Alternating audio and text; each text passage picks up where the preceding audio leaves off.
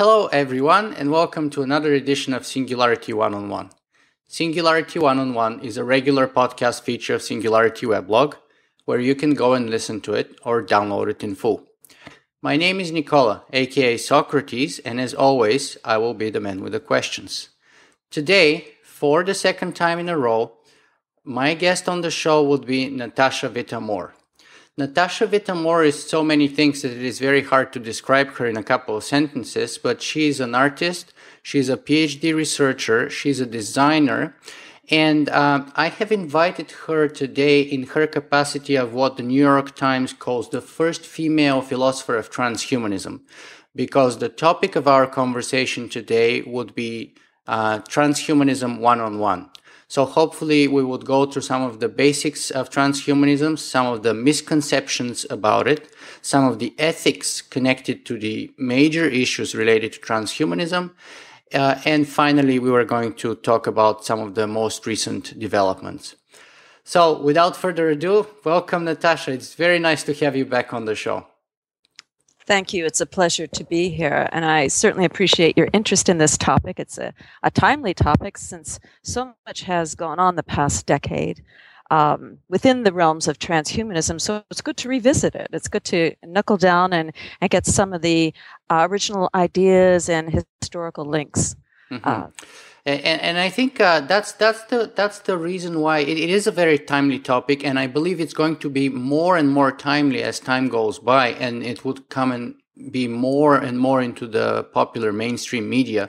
But unfortunately, right now, I, I think that the way I see it, it's very uh, mainstream has a very sort of dystopic, Frankensteinian, apocalyptic kind of uh, perception of transhumanism. You know, there's always something going wrong. There's always a Frankensteinian effect. There's always ugliness. There's always death, and it always ends up bad, pretty much m- most of the time. So let's start in the very beginning here, and perhaps we should start with uh, Mary Shelley's Frankenstein uh, which is, of course, also the first uh, work of uh, science fiction uh, ever, written by another woman.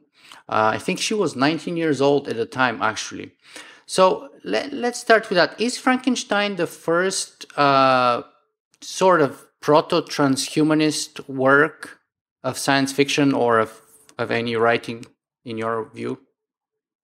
I think it's the the first in the Western world that actually um, caused a stir, um, ignited some fury, some curiosity. Certainly took a look at um, mechanizing the human body um, in a, a, fairly serious and uh, strong narrative of both interest and excitement of what could possibly occur, as well as fear and um, rejection of the downside of it. And it certainly set in, into place uh, part of the uh, dystopic view of uh, altering human physiology through technology. So I, I, think that it is quite profound in that way, and it's it's a good read too.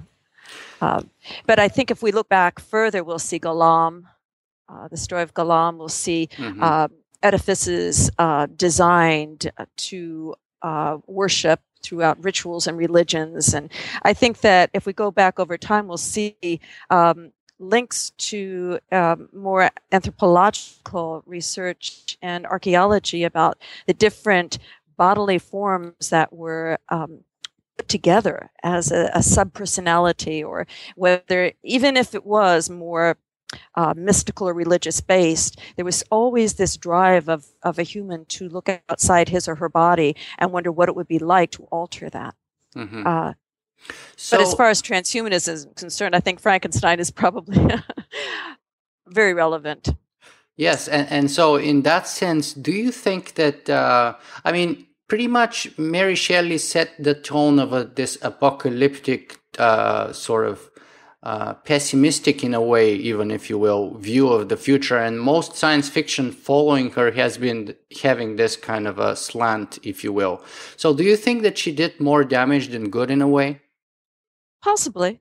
Possibly. I think, you know, many of our, our favorite science fiction writers um, who are indeed transhumanists in scope, and many are self proclaimed transhumanists um, have written some very scary narratives that have uh, frightened the, the general public, those who've read it.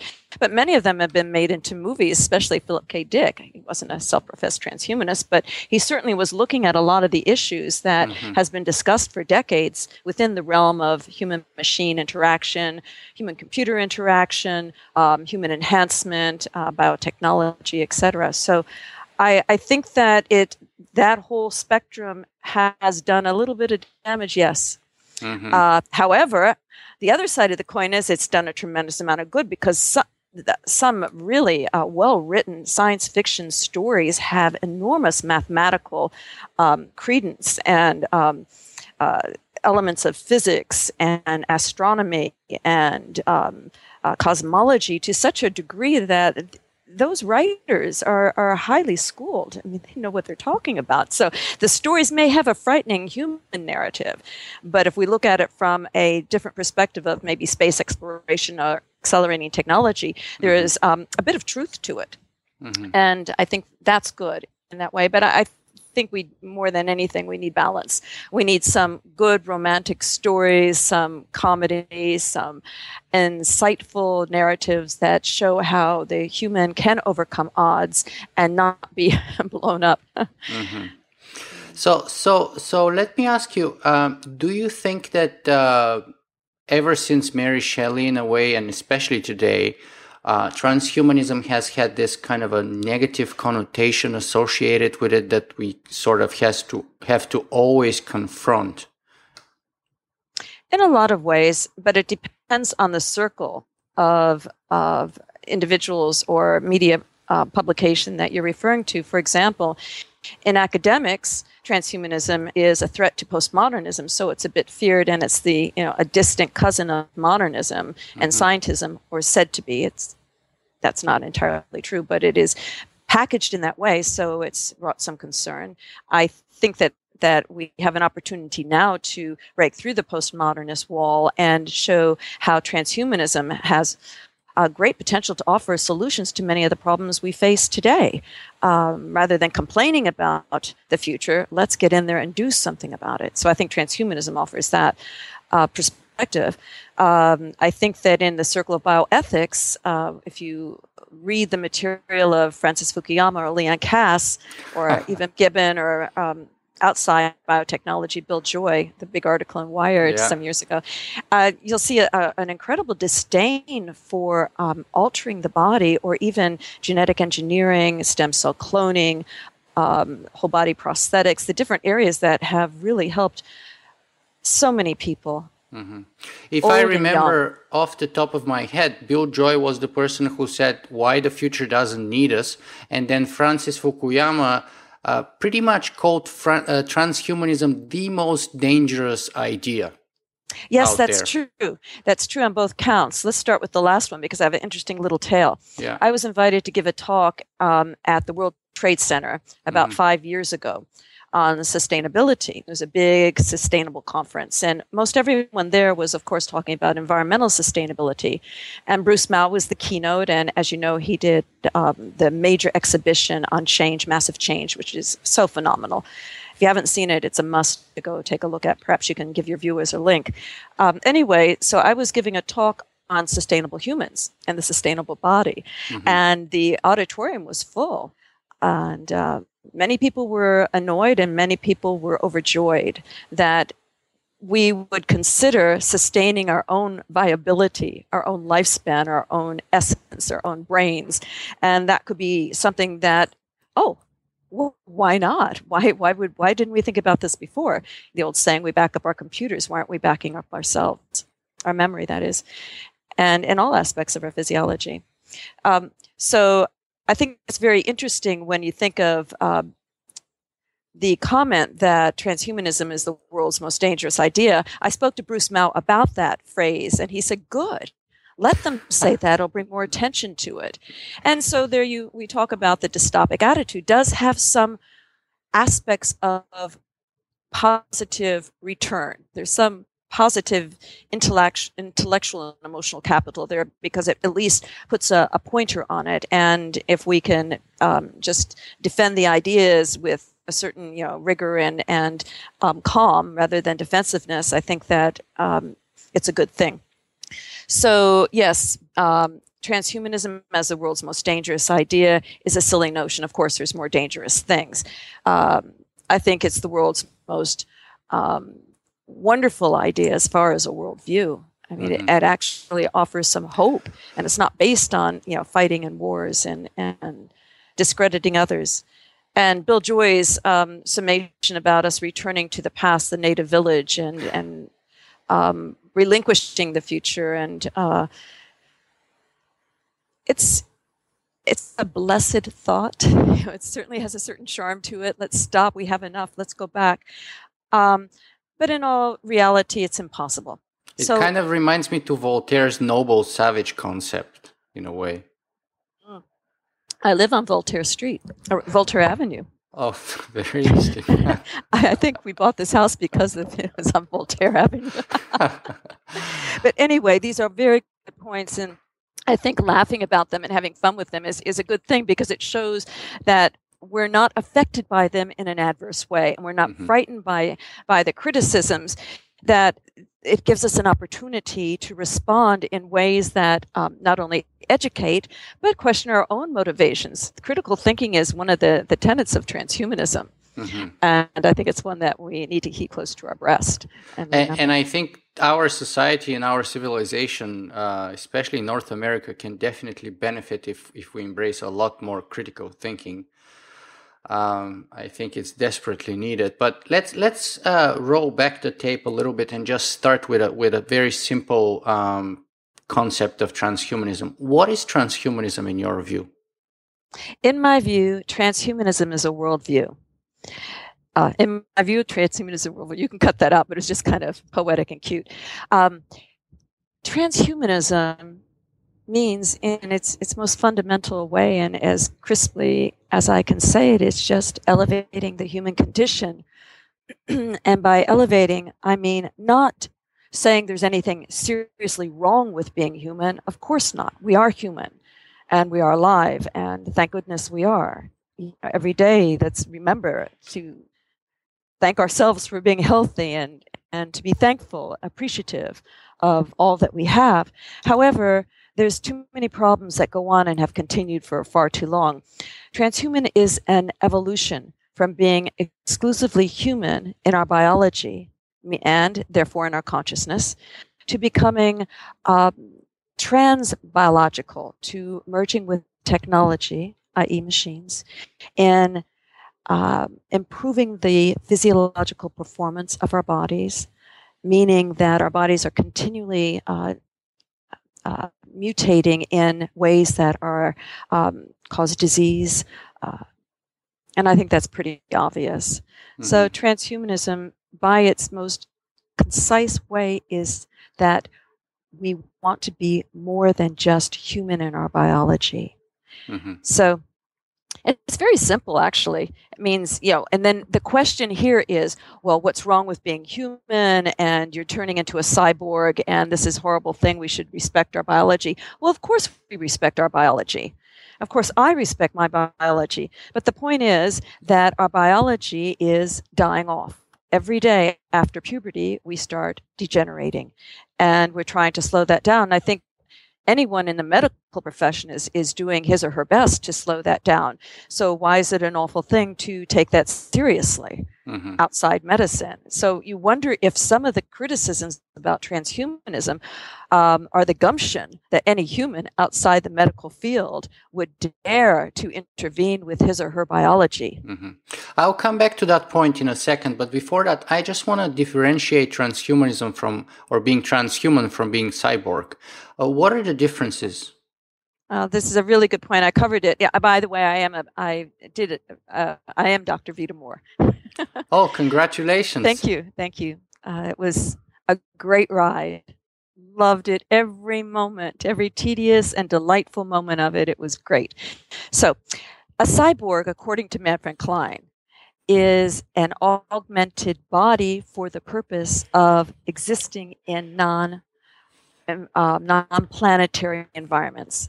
He came up with the idea of the cyborg in relationship to space exploration. So we can exist out in space in our human bodies over a longer period of time because anti-gravity and some of the, the elements of the of the sun mm-hmm. rays will damage our bodies. So he came up with the idea that we need to have um, an, an, augmented or enhanced body in order for space exploration. Alternatively, Donna Haraway took the term and turned it into a feminist manifesto. Mm-hmm. And that's a totally different concept. In my work, I refer to Manfred Clynes because it, it, it deals with the body and augmentation for dealing with the environment. Because our environment has changed over the eons, we do have to alter our physiology for our health and maintenance. One obvious example is sun exposure. Uh, because of the, some of the environmental situations that have occurred over the, the past hundreds of years, uh, there's a higher rate of uh, skin uh, cancer, melanoma, or basal cell carcinoma. And so we have to protect our skin and so we put on um, sun protection on a daily basis and going out in the sun. Well, that's one way we're enhancing our body. We're enhancing our skin and protecting it. Mm-hmm. So I think that the cyborg directly relates to the transhumanism and the transhuman, and I consider it a, a cousin.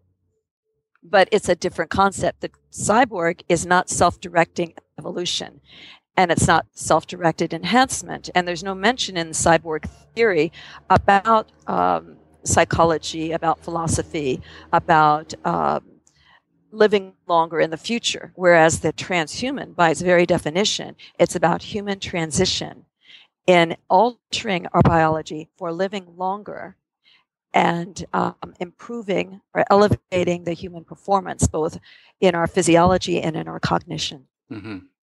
Natasha, I know that uh, you have written extensively uh, uh, for a while uh, on the topic of transhumanism. So, for example, just one example that comes to my mind is the transhumanist art statement that you published in 1983.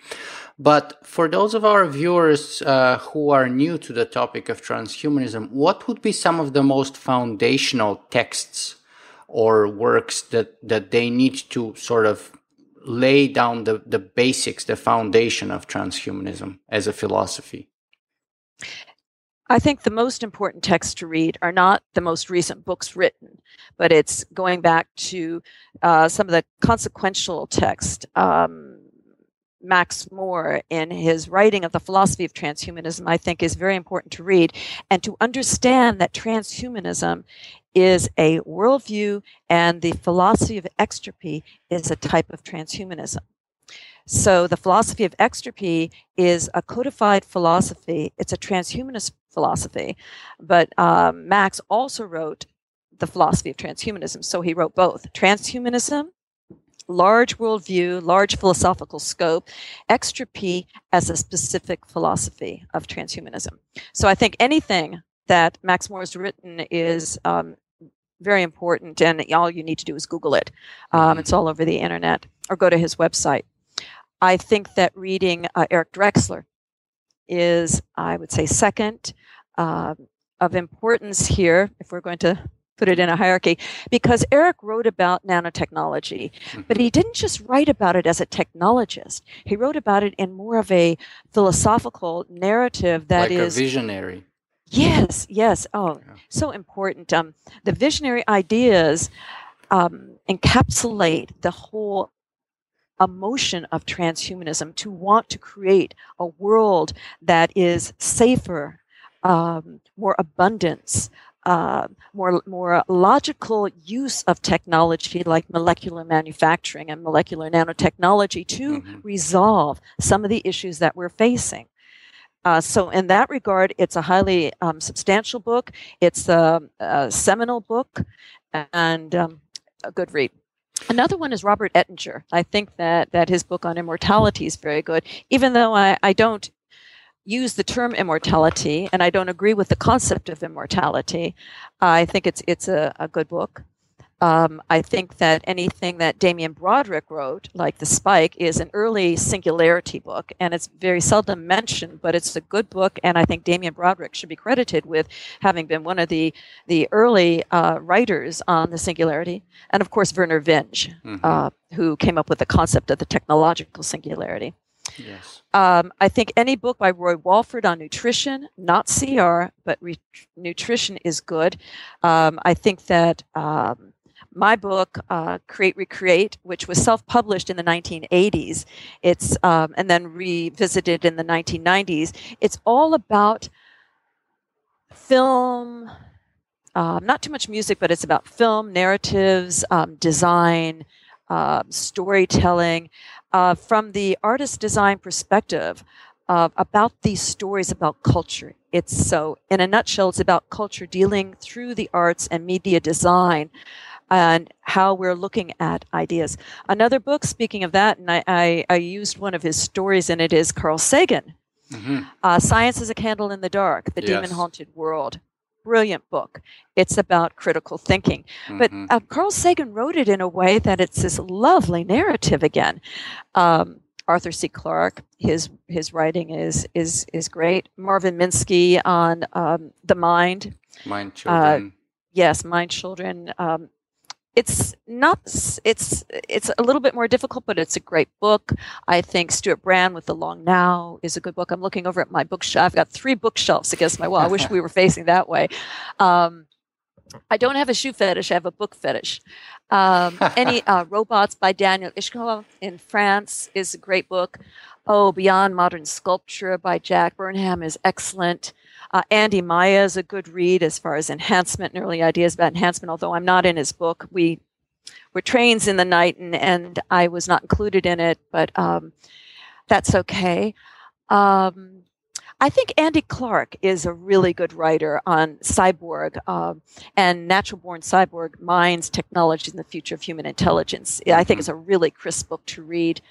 Um, now, here we have to get into the other side of the coin. Francis Fukuyama, who we just spoke of, uh, our post-human future.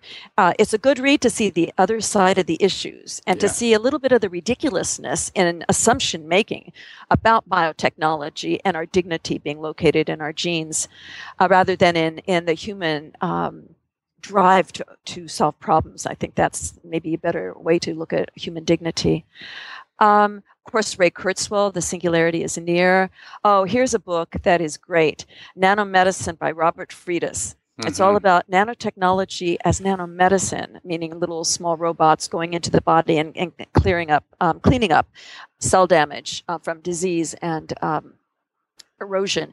So that's a really good book. A difficult one, but the beginning of it is is delightful to read. Kevin Kelly, Love Kevin Kelly. I think anything Kevin Kelly has written, again, it's not specifically transhumanist, but it's the whole world that we live in.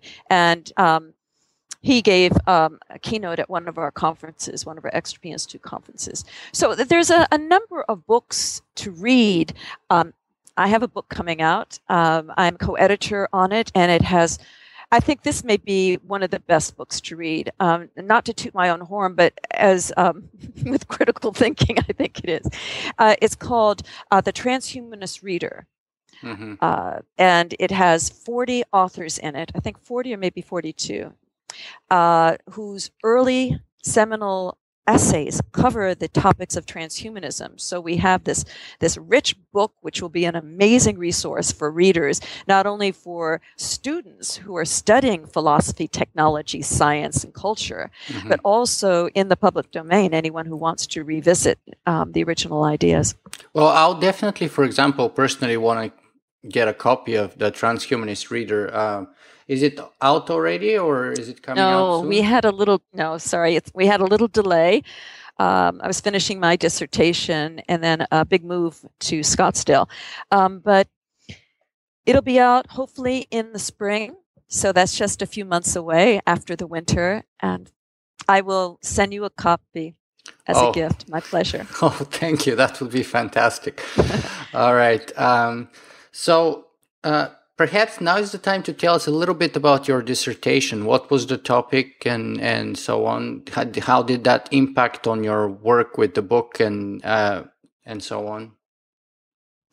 Well, I, I think what I wanted to do was to write on transhumanism, and that was inappropriate um, as far as uh, my advisors were concerned because if you are deeply involved in in working with the beginnings of a concept, an idea, and then you write your dissertation on it, it can, can come off as looking um, autobiographical uh-huh. and lacking scholarship and and the rigor that's needed, the objectivity. Mm-hmm. I, I think I could have done that. um, because I have written about uh, deconstructing transhumanism. I'm looking at all, all the problems within it. Mm-hmm. But um, I decided to write on human enhancement and take a look at the, um, the issue of the transhuman posthuman. Mm-hmm. So my book is called Life, I mean, my dissertation is called Life Expansion. So I'm not just looking at life extension, which is one of the basics of transhumanism, but I'm looking at life expansion, which has become one of the basics of transhumanism. And I think this fits in into your interview of me because we we change over time, of course, and as technology keeps on advancing, our ideas need to do likewise. So many years ago, when we discussed life extension, which is not a new concept, obviously, if we go back to um, Fedorov and Thénault and uh, the enormous work, the body of work that was done in life extension, even going back to the Taoists mm-hmm. with alchemy, um, there's always been this this urge for uh, living longer. Mm-hmm. Um, but in my dissertation, I look at life expansion and specifically that term because it's not just extending biological life; it's expanding consciousness, mm-hmm. our identity, personal identity, onto non-biological systems or substrates or platforms, such as in um, an upload or a whole brain emulation or substrate independent mind, as as um, determined by Randal Koene. So these are the ideas that have gotten more currency. And one element here in our transhumanism 101 is that the idea is to stay up on knowledge, mm-hmm. to be critical about where we're obtaining our knowledge, and to be able to have the skills to decipher what is viable and what needs to be worked on or revisited. So I spent a lot of time arguing that in my in my uh, dissertation. Um, so, so, I look at base. So it's Sorry. not only that we have to extend uh, our duration, but you actually we actually want to expand our capabilities. It's not merely uh, uh, uh you know e- extending one of the factors that is to say time, but extending everything, expanding yes. everything. Yes, and who would have guessed the internet? Who would have guessed we'd be having five avatars in Second Life? I mean, this is all new. This was not known 20 years ago. Maybe it was written about in, in some science fiction, mm-hmm. certainly, or maybe people amused about it, but we actually are doing that. You and I are, are communicating virtually and we're looking at images of ourselves. So, what is not to say that we might have several different personas existing in, in different substrates, different platforms, and different um, realities like real time and virtual? Absolutely. So, I, I, that's why I use the term life expansion. Uh, I, I and it really gets like into that the term. issues of life and death, which is a whole area that I would love to talk to you about at length. But um, for this segment, we want to, you know, touch on what the transhumanism mm-hmm. is, and I think that the importance of our discussing this right now is that there's little room for dogma because we have to constantly be re-educating ourselves, and that's nothing new. Um, greatest thinkers in the world have always said you learn from your mistakes. Mm-hmm. Uh, and and actually, uh, if I remember your your uh, um, yeah, if I remember Max More, when I interviewed him uh, on Singularity one on one, his uh, major message was question everything. Uh, which is uh, very much uh, in keeping with what you just said. So let me ask you this though: um, Why is it and and and why is there so much fear of transhumanism? Why is it the most dangerous idea? Why are people yeah. intuitively or for whatever reason always pushing away from it and always so fearful? I think there's a number of different reasons. I, I will send you a copy, and maybe you can maybe you can put it up on mm-hmm. deconstructing mm-hmm. transhumanism. Let's put something positive up and something deconstructing it. In my research, when I went about trying to find why there are these problems and who's doing what, what's the the um, where is the idea where are the ideas coming from that are are negative? And why are they so negative? And um, part of it's our fault. I take responsibility for my own um, contribution to um, maybe some of the problems. Um, and that's a good place to start looking within and then look you know you look at yourself what are you doing? Then you look at your neighbors and your family and then you look at your culture. And i look at the culture of transhumanism and i see some problems. Okay. Any people don't like change. That's the simple answer. Basically people i mean we humans we like to nestle in our in our in our houses in our create our nests and nestle in. And we like to have our families we like to know who we love and know who we want to stay away from. We want to have our job we want our retirement and we want to go, go play golf or like me ski down the telluride mountain slope. At retirement that's not going to happen for me and when people realize that it may not happen for them, that their dreams of their little community or their little home and hearth could be disrupted at any time, they get scared. We've seen too many wars, we've seen too many problems, and we're frightened about these types of change that could bring another major. Um, what about the argument of human nature that you know our human nature is such and such, and transhumanism basically negates uh, the very essence of being human. Now, you can have a, a sort of a religious uh, idea of what it means to be human, but you, it doesn't necessarily have to be religious. Uh, you know, it could be more, uh, uh, you know, philosophical in some sense. But in either case, there's this fear that we're losing what it means to be human. Right, and it, it could be even economics. You know, supply and demand you know let's uh oh let's not go over there. There may not be enough supply and demand. Wanting to be safe wanting to be financially safe socially safe uh, certainly um, environmentally safe. I think science fiction um, is one of the problems. Rather than the science fiction writers offering solutions to problems um, more times than not there are uh, problems created from technology. So that's catapulted a lot of fear. So we have number one, a basic innate human characteristic of fear of change. Um, and um, the main media that we go to for our narratives is film. Film is still number one. Gaming is coming up to be sure, but film reaches more people and TV mm-hmm. as well. And most of the stories are written by people who want a paycheck. And they, horror, fear sells. So yeah. does sex and love, but horror and fear sells. Um, so that's one thing. It's the mimetic engineering on the part of the fear syndrome that is um, catapulted a, a, bit of a, a, negative interpretation of transhumanism. Another thing is the um, the idea of perfection, which is um, an anomaly and an, a misinterpretation, misconception. Mm-hmm. There is no nothing written. There's no view within the transhumanist scope that any human is looking for perfection. And I'll tell you why. From, from the transhumanist perspective, mm-hmm. perfection means stasis. You stop. Absolutely. There's no growing. There's no improvement. Once you reach yeah. perfection, that's it. you might as well say good night. Get your award and, you know, turn you out the light. change anything after that. Yes. Exactly. So it's anything but it's transhumanist. death in a way isn't yeah, it? Yeah, exactly. It's death for yeah. creativity and innovation. So, um, transhumanists are not looking for perfection. Many humans are looking for perfection. The term perfection stems from, you know, the Aristotle's view of the, the golden mean and the and the perfect beauty and the mm-hmm. perfect mm-hmm. esthetics mm-hmm. Um, so, it's a misconception. But um, so that's one thing. The the desire to be perfect. No, we don't desire to be perfect. Not we. I'm not speaking for other transhumanists. I don't desire to be perfect uh, my desire to to keep on growing and learning and improving and elevating my own condition. Um, so instead so of perfection, thing. it's a it's a it's a desire for improvement, ongoing, constant, in a way, everlasting. It's like the Tao huh. or the Do in in Eastern philosophy of the path, the journey that basically never ends. Yeah, it's the praxis. Yeah, the praxis, the the act, the within that the work.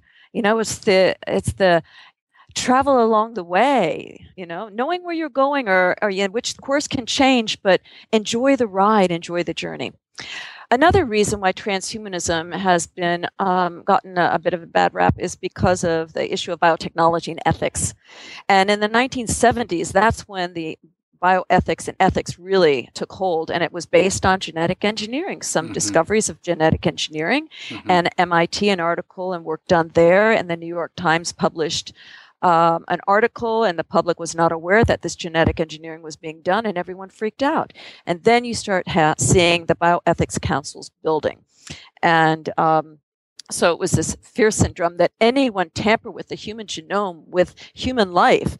Um, it's the same type of fear with um, uh, you know, the abortion, which is, is is not a comparison. I certainly am not for abortion by any stretch of the imagination, nor am I opposed to it. Sometimes things have to be done um, for one for a reason, and I think that's a personal choice. But mm-hmm. death on any scale is is is a very tragic thing, mm-hmm. and the the death of even um, a potential life form to me is sad and and uh, ought not to happen. Um, let me let me ask you here, perhaps, uh, just again to roll back a little bit and clear out. Um, so, uh, you've mentioned the word post-human, and I just want to make sure it's it's clarified. Uh, what's the difference between transhuman and post-human in your view? In my view, the difference between transhuman and post-human is that the transhuman is a transition in becoming something other than human. Mm-hmm. And uh, in our physiology, let's say. And the post-human is a state that's beyond human. So the post-human is not biological, mm-hmm. uh, whereas the transhuman can be biological, can be semi-biological, can be you know it's a transition. Little biological, medium biological, getting less, less, less biological to becoming post-human, and the post-human can exist at the same time as the transhuman and the human. Uh, it, it, it all depends on uh, the technology and the, the methodology for creating um, that type of life structure. Now, the, the, the caveat here is that in order to be post human or even late stage transhuman, it would require um, the, uh, the skill of mind uploading or copying and transferring the, the, mm-hmm. the functions of the brain because if our mind is who we are, what we do, and the brain is the, the process that, that creates mind, then we have to be able to understand the brain and its neurology and mm-hmm. all those neurons running around and forming synapses and whatnot. That's very important to understand, and it's one of the most interesting areas of research being performed, um, and it's only going to grow. Again, going back to what we said earliest on, uh, when I gave the talk on that um, uh, World Trade Center Conference on Sustainability. Why are we not backing up ourselves? So that's a, a big area that's mm-hmm. being developed. So in becoming post-human, you have to have that. You have to have the backup, and therein you would um, put the the workings of the brain in a different type of system. Mm-hmm. So, so let me ask you then: How, as transhumanists, how do we change the public perception from one that's largely negative or full of fear to ones that's full of you know enthusiasm and and and, and optimism? Excellent question. Thank you for asking it. I've given that a lot of thought. And what i realized is that it has to start at home as we said earlier that i have to do what i can to um, to make my work um, represent not just my own ego and you know ideas as an artist and designer, but to respect the environment, the culture in, with, in which I I work, and um, that is perhaps not being a crazy, wild, you know, flippant person, but taking responsibility. And, and I think the the idea of self responsibility comes in there. So, what I not everyone has to do it. It's just what I need to do. Um, I try to make all my work have some kind of positive outcome. Mm-hmm. I try to be as clear and honest in my work as far as not being Pollyanna. Um, I wear sometimes rose colored glasses, but I try to constantly um, question what I'm doing and uh, and I think one of the most important things is to look at the time frame in which the work is being done. For example, what I'm doing is very different than what I did 20 years ago. You know then i was making films on psychology on on um, identity and um, you know sculpting my bodies to rocks and uh, performing inside volcanoes and whatnot because i was a performance artist and filmmaker.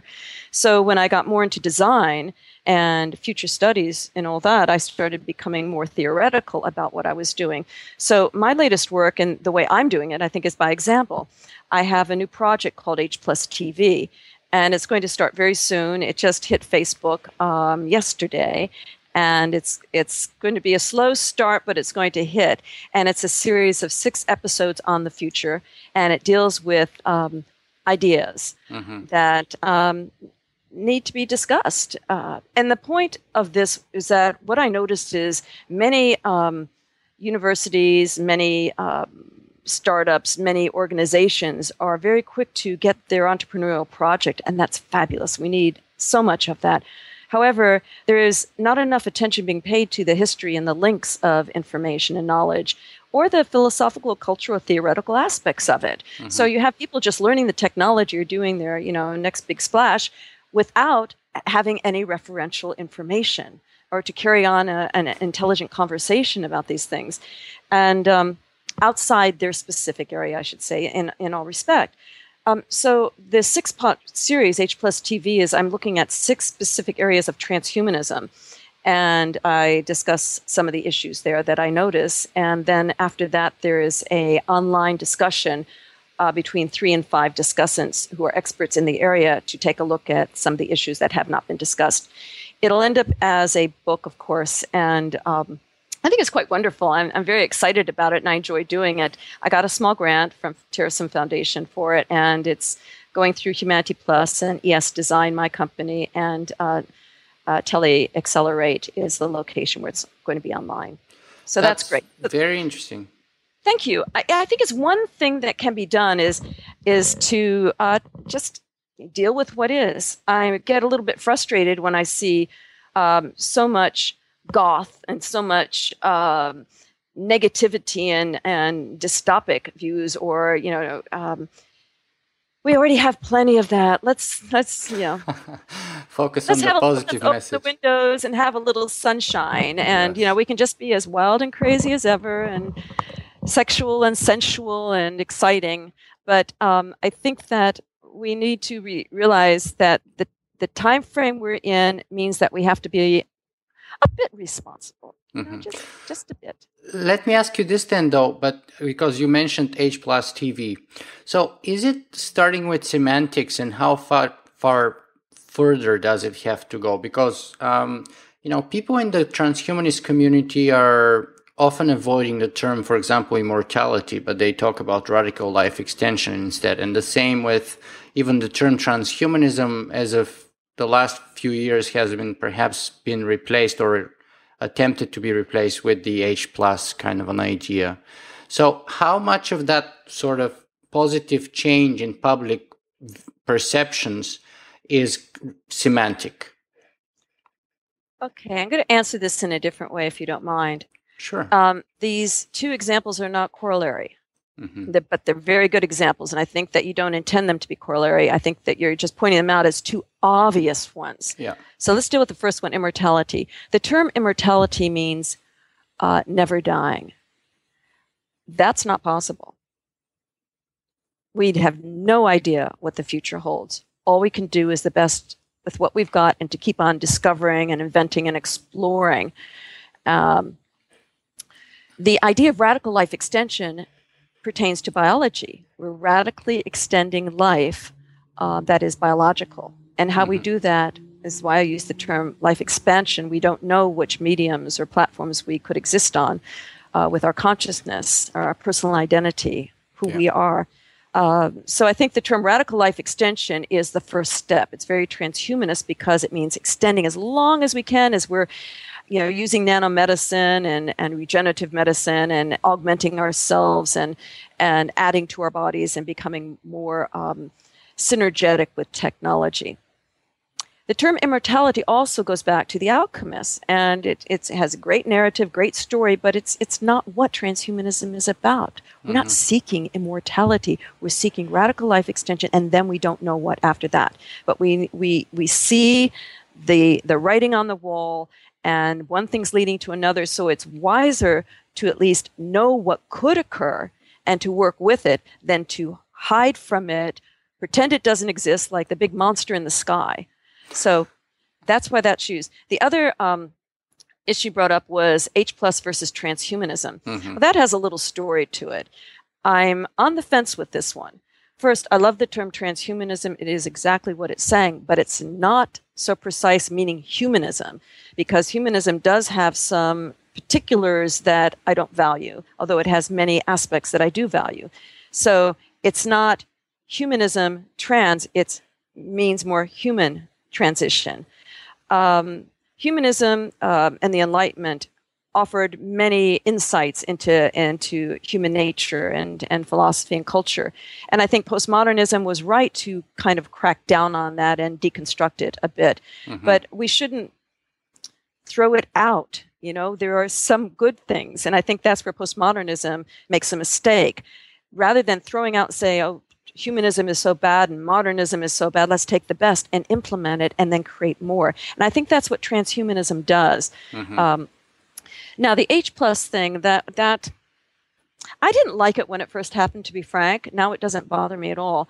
I guess because I was an early um, early involved in transhumanism that um, I thought it was phony. I thought it was dishonest to like just okay, let's hide that word because it's a bad word, and let's put H plus because it doesn't. You know, I thought that at first. I was like, "Come on, you guys, just you know, let's let's do some creative memetic engineering and and and and and work towards making this better understood rather than to put a band-aid on it but now that i look at it from the other side of it i see that the band-aid was it's okay it's okay h plus is, is a good name but it's not it doesn't replace transhumanism mm-hmm. h plus organization um, replaced another organization that um, had gotten a bit of a, questionable reputation, not because of any one person or any one thing. It just it it became too politicized. Mm-hmm. So instead of dealing with transhumanism, it was dealing more with um, some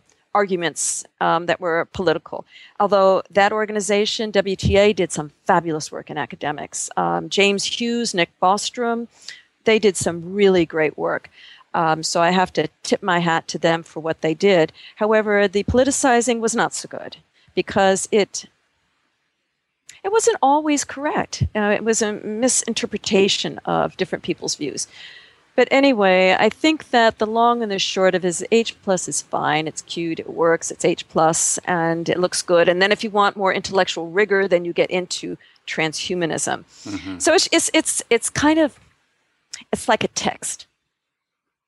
You know, I think if we look at it that way, it's kind of a symbol, which is a quick text, mm-hmm. rather than getting into the more um, theoretical, philosophical um, aspects of transhumanism. It's like a shorthand for transhumanism. Yeah. yeah. I see. Very, very, very interesting.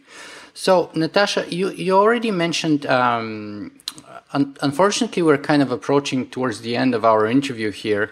Uh, so I'll, I'll, rush quickly, perhaps, through the last uh, three questions that I have. You already mentioned that uh, in the spring, uh, one of the books is coming out, which is called The Transhumanist Reader. Is there anything else that we should be looking forward to? Any other books? Yes. Okay. Let's let's look at this. Let's get um, get back to the the issue of, of the the program is you know the basics of transhumanism mm-hmm. and what we can do now to learn about it mm-hmm. in a world where there is just so much information and misinformation and, and even Wikipedia yeah. doesn't have it right. I don't yeah. know who's on it, someone is manipulating that. So information gets manipulated, and it's not always correct. And oftentimes, it's to pro- promote one idea over another or one person over another. So it's got to shuffle through all this stuff. So yes, the Transhumanist Reader. It's um, the full name is the Transhumanist Reader: Classical and Contemporary Essays on the Science, Technology, and Philosophy of the Future Human. Mm-hmm. That I say, I would say, is the best book to read. I think that um, Human Enhancement by Bostrom is a good book. I think James Hughes' book is good. Um, but as far as the latest information and what's going on, books are a little bit outdated, aren't they? I mean, it seems like blogs are getting far more attention and uh, Facebook. Um, I think that what we need to do is look for ideas and people doing incredible work. Uh, my TV show, H Plus TV, I think will be a great primer for transhumanism. Mm-hmm. I think um, that um, some of the uh, top sites to go to are Kurzweil AI because it, it, always has the latest information about technology and the issues of transhumanism. I think Terasem Foundation is another great place to go to find um, ideas about um, mind files. Mm-hmm. You know, mm-hmm. dealing with co- um, what we can do right now to copy our personality and back it up. We Can't copy our brain and back it up yet, but at least we can um, record our behaviors. Um, and your program, I think, is fabulous. These these documentary online uh, projects, such as yours, that deal with people one on one. This is so important because then you're getting the latest information. You're getting to know the person a little bit and all of our quirks and um, stumblings and whatnot as we're trying to answer the question. It's it's more revealing and it's it's more lovely and honest. I think. Um, so that's good. I think my dissertation, I have to say, would be a very good reference because it's on life expansion and it's looking at the artistic design base, um, transhuman, posthuman. So I'm not looking only at the science and technology, I'm looking at the culture. Mm-hmm. And one of the chapters in my dissertation is titled The Contested Culture. And I look at the whole issues of where we are and, and um, what conflicts that we can overcome. And I have uh, interviews with some of the leading thinkers in science and technology and bio arts and DIY bio and all of that. Mm-hmm. So it's it's um, the methodology is hands-on interview, empirical study, which I think is always um, good uh, for um, getting in in in the flow. Yes. Uh, I, um, I, can attest for that myself uh, a little bit, uh, perhaps. Uh, so, so let me ask you, for those of our viewers and listeners who want to find out more about you and your work, for example, the upcoming H Plus TV series and stuff like that, what's the best place they can go and look for that? The best place is probably my website, and I don't have the best website, and I apologize to your viewers. I, haven't put up a WordPress yet, and it's still in 20th century uh, format, but I kind of like that, frankly. It it um, I'll change it sometime soon. But I think uh, www.natasha.cc is the is the best place to go. Um, uh, another great place to go is uh, Humanity Plus's website, which is www.humanityplus.org. H Plus Magazine is a great place to go, mm-hmm. and um, uh, Facebook. Befriend me on Facebook. Mm-hmm. I I usually put something up that's either about my dog or about my work. Um, and I think that um, we need to get more involved in the arts and gaming and multimedia and the mm-hmm. different events that are going on. I don't. Uh, there's no event that I can recommend at the moment. Um, there's just conferences. Uh, oh, the, the, artistic events. Yes, I will give plugs to some artistic events. I recommend Ars Electronica in Europe as probably the best place to go to learn about the uh, the sciences and technologies of narrative. I recommend SIGGRAPH, of course. Your viewers are probably very familiar with SIGGRAPH. Yeah. Uh, Singularity uh, University has yeah. some great projects. I, I, would say that your your uh, name is often being used as a headliner for a number of those conferences.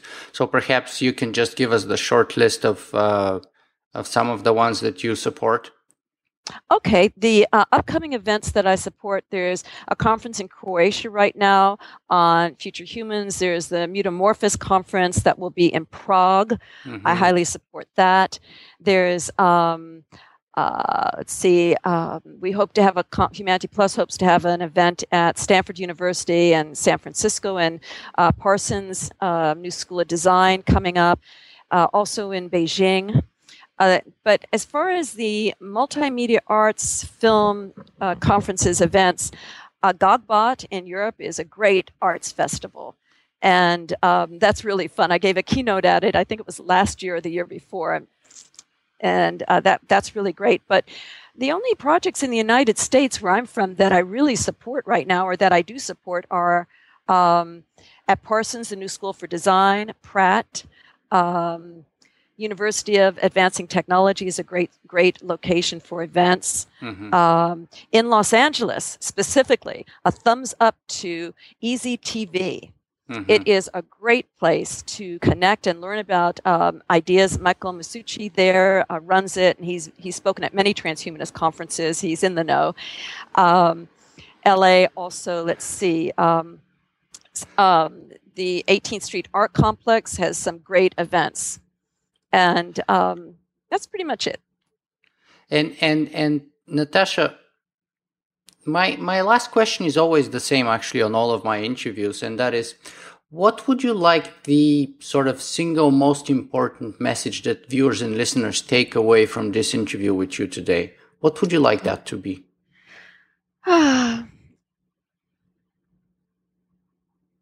Get creative about the future. Be healthy. Learn about what Kevin Kelly calls the quantified self. Pay attention to your body and your mind. And look at transhumanism as an idea that has legs and can offer new ways of looking at where we are and what we could become. Mm-hmm. Natasha Vita-More, thank you very much for taking time to be with us today. Thank you.